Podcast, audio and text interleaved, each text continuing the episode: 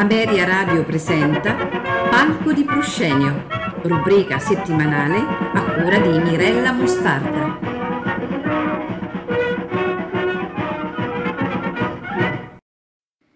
Buonasera a tutti gli ascoltatori. La rubrica Palco di Proscenio sarà dedicata stasera al matrimonio felice tra il melodramma e la fiaba. L'essere umano ha sempre sentito fin dalla notte dei tempi il bisogno di raccontare e raccontarsi delle storie. Si è passati dalla tradizione orale ai graffiti nelle caverne, alla mitologia, alle fiabe per i ragazzi, alla letteratura, al teatro e al cinema. La fiaba, come il mito, scaturisce dalla parte più remota dell'inconscio, quell'inconscio collettivo che Jung ha individuato e valorizzato riconoscendone la grande ricchezza e fecondità e che costituisce la base e la matrice di ogni manifestazione ed evoluzione psichica. L'inconscio si esprime per immagini, diceva Jung, e le immagini, sogni, miti, leggende, fiabe, visioni, nella loro suggestiva bellezza, alludono a realtà che trascendono la logica razionale del pensiero, per esprimere la poliedricità e la complessità del mondo interiore, con i suoi eterni conflitti e i tentativi di soluzione.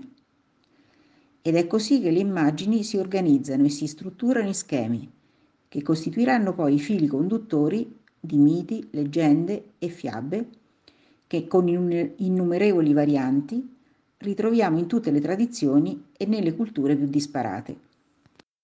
La musica ha sempre pescato in questo patrimonio suggestivo e sconfinato, contribuendo ad alimentarlo, arricchirlo e dargli forma, con trascrizioni libere e creative, partendo da tracce mitologiche e favolistiche già esistenti.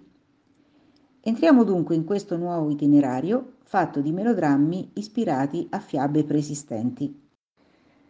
Engelbert Humperdinck scrive la sua opera in tre atti Hansel e Gretel ispirandosi alla fiaba omonima dei fratelli Grimm, universalmente nota, che venne rappresentata nel dicembre 1893 sotto la direzione di Richard Strauss, ammiratissimo per la piacevolezza della sua costruzione e semplicità melodica.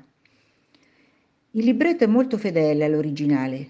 I fratellini si scontrano con la strega cattiva della capanna nel bosco e la buttano nel fuoco. Il, bran- il brano che ascolteremo vede i due ragazzi, Ansel mezzosoprano e Gretel soprano, mentre ballano insieme all'inizio del primo atto, sognando una vita lontano dalla povertà della loro famiglia.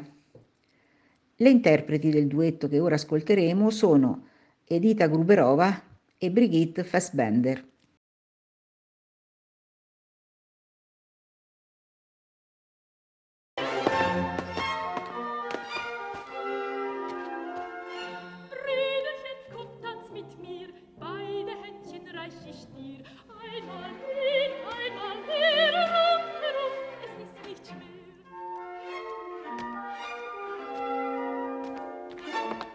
Tanzen soll ich armer Wicht, Schwesterchen, und kann es nicht.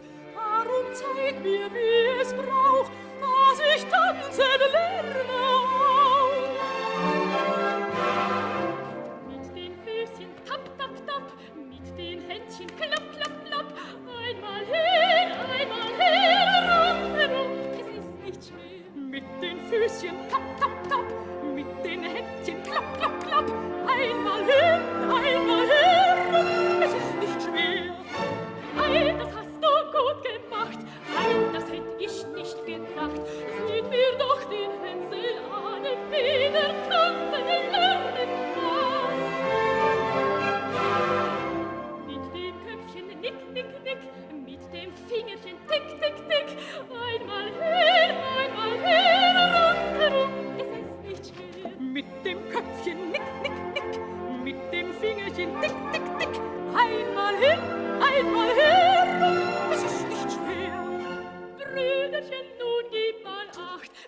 die Gretel weitermacht. Lass uns Arm im Arm verschränken, unsere Schrittchen paarweise lenken. Komm!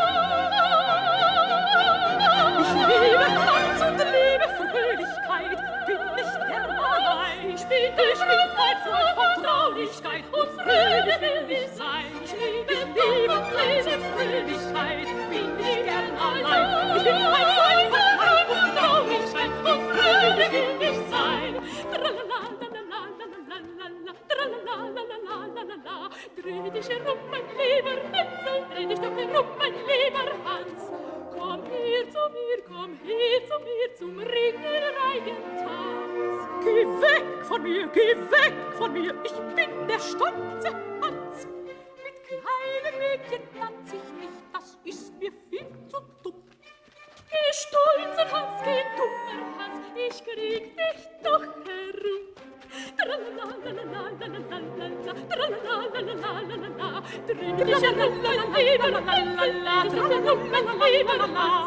Ach, Schwester,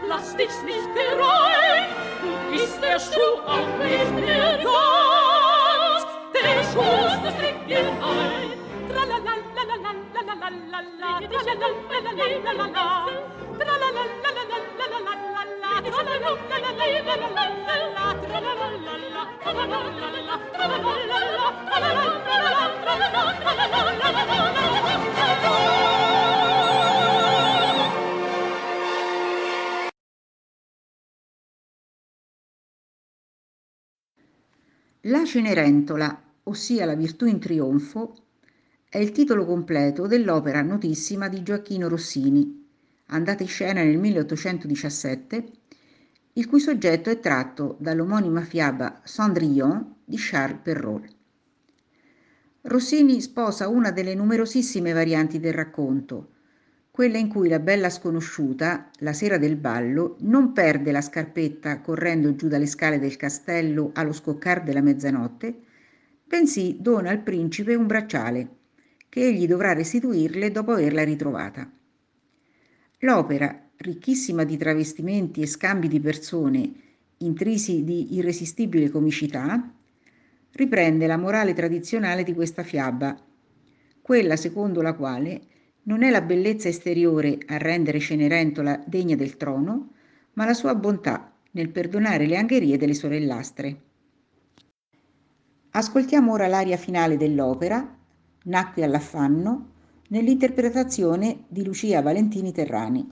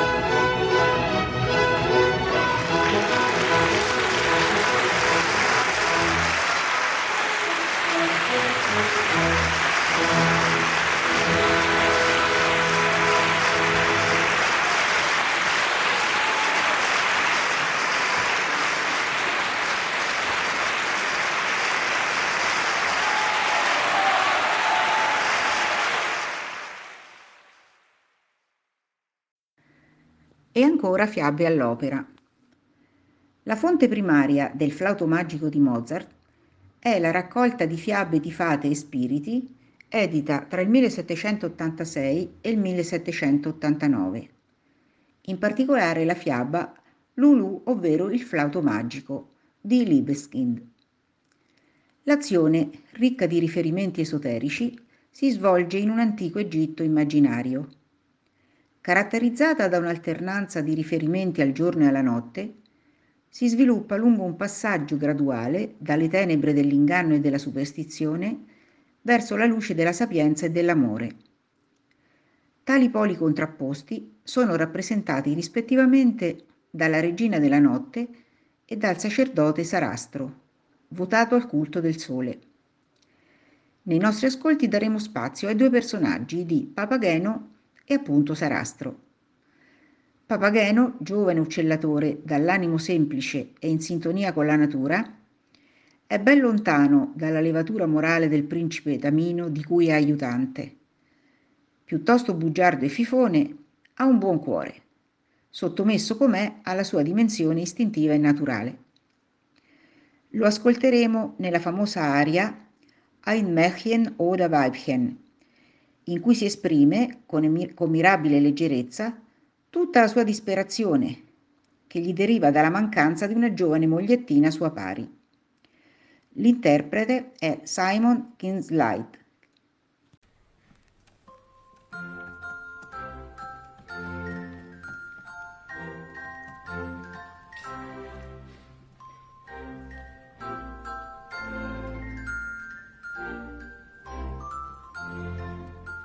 Ein Mädchen oder Weiben wünscht Papagino sich, O so ein sanftes Deuten der Seligkeit für mich, der Seligkeit für mich, der Seligkeit für mich.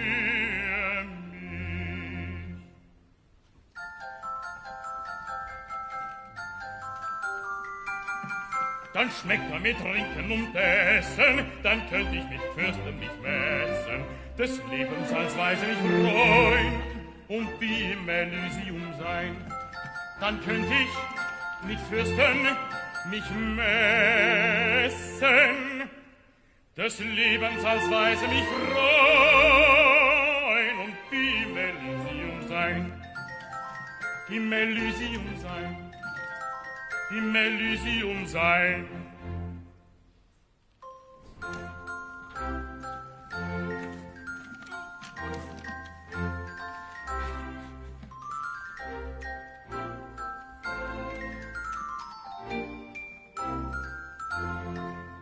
Ein Mädchen oder Weifen wünscht Papagino ein sanftes Beuten wer Seligkeit für mich, wer Seligkeit für mich, wer Seligkeit für mich.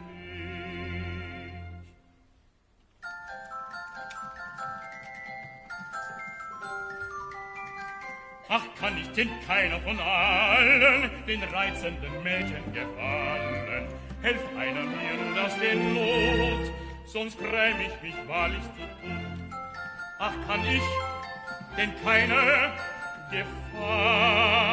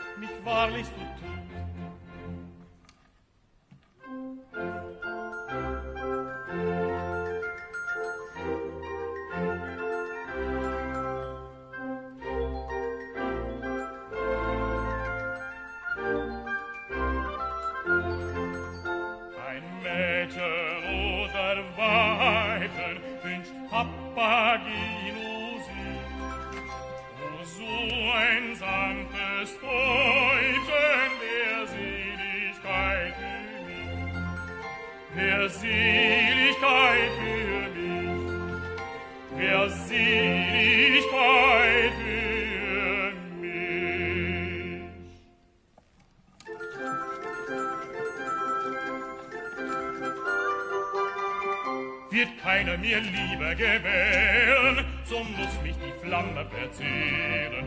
Doch küsst mich ein weiblicher Mund, so bin ich schon wieder gesund. Doch küsst mich ein weiblicher Mund. Küsst mich ein weiblicher Mund, so bin ich schon wieder gesund. Schon wieder gesund schon wieder gesund.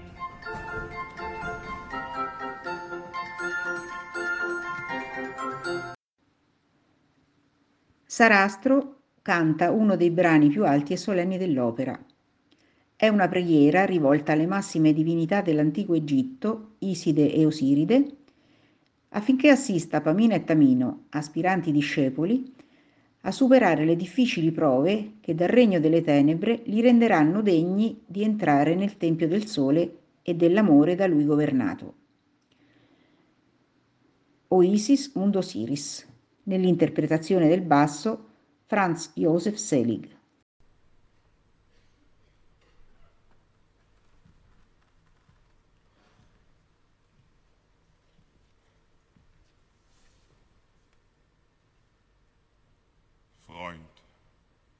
Vollziehe dein heiliges Amt und lehre sie durch deine Weisheit, was Pflicht der Menschheit sei. Lehre sie, die Macht der Götter erkennen.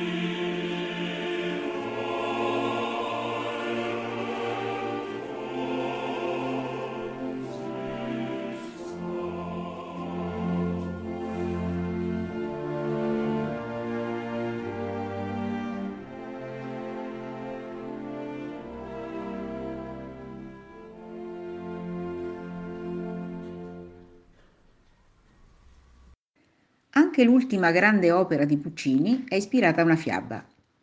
Una scelta apparentemente leggera e dilettevole, ma in realtà molto impegnativa e coinvolgente. Puccini profuse energie e tempo, ben quattro anni, che pure non sono bastati a portare a termine Turandot. Il soggetto dell'opera ha origini antiche, ma era noto in Italia soprattutto grazie all'omonima fiaba teatrale di Carlo Gozzi. È interessante notare che nel libretto persino l'indicazione temporale è favolistica. L'azione si svolge a Pechino al tempo delle favole. Ed è altrettanto interessante il fatto che i nomi dei personaggi corrispondono a quelli della fiaba di Gozzi, tranne Liu che sostituisce e modifica profondamente Adelma, schiava di Turandot, e Ping Pong e Pang che sostituiscono Tartaglia, Brighella e Truffaldino. Il nodo cruciale del dramma, che Puccini cercò invano di risolvere, è costituito dalla trasformazione della principessa Turandot, algida e sanguinaria, in una donna innamorata. I due brani tratti da Turandot che ora ascolteremo sono Signore ascolta, preghiera innamorata di Liu al principe Calaf perché desista dal tentare la sorte fatale degli enigmi insolubili della principessa Turandot, e l'altro il notissimo Nessun dorma, esortazione quasi straniata degli araldi di Pechino, ripresa con determinazione dalla voce sonora e assertiva del principe Calaf, incamminato sulla via della vittoria. Interpreti dei due brani rispettivamente Mirella Freni e Luciano Pavarotti.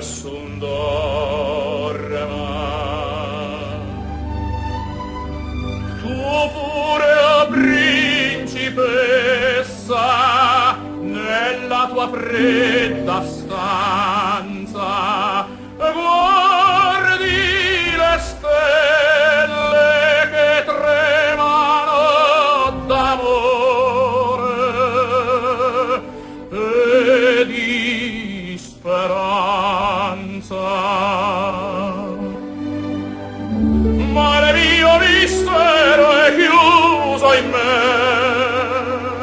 Il nome mio nessuno saprà, noi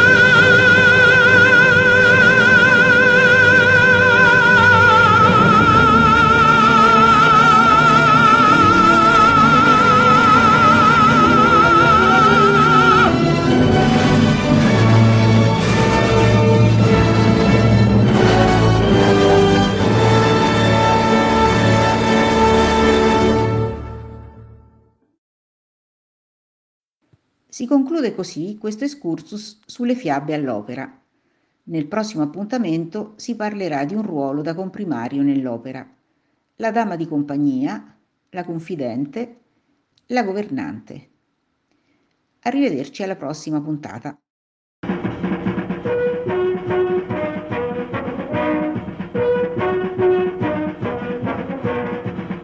Ameria Radio ha presentato Palco di Proscenio, rubrica settimanale a cura di Mirella Mostarda.